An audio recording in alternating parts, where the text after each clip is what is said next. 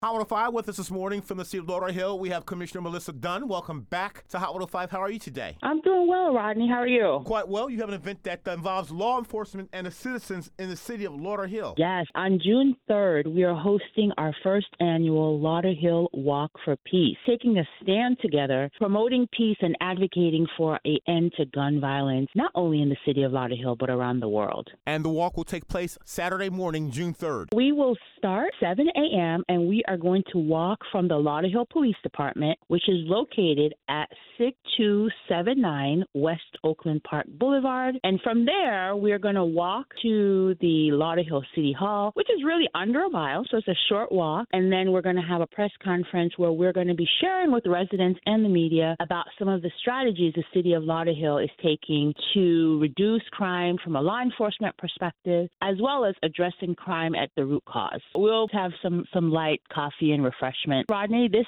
Walk for Peace is for anyone who believes that peace is really important for us to have in our community. Peace is really something that each of us can exemplify in the way that we show up in the space, in the way that we deal with our neighbors. And of course, we're going to be demanding that those of us in our communities that are not so law abiding really put down the guns so that we can have a safe community for everyone. And Commissioner Dunn, if we'd like more information about your walk for peace, please register at lauderhill-fl.gov backslash peace. That's lauderhill fl.gov backslash peace. Join us. Take a stand for peace in Lauderhill. Will you have t-shirts available? Yes, we, oh, that's such a good point. We are going to be providing a t-shirt for everyone on a first come, first serve basis. But in any case, wear orange and come out and make a positive impact on our community. This is a National Gun Violence Awareness Month activity, and we are going to be walking for peace together on June 3rd. From the city of Hill, Commissioner Melissa Dunn, thank you so much. Thank you so much, Rodney.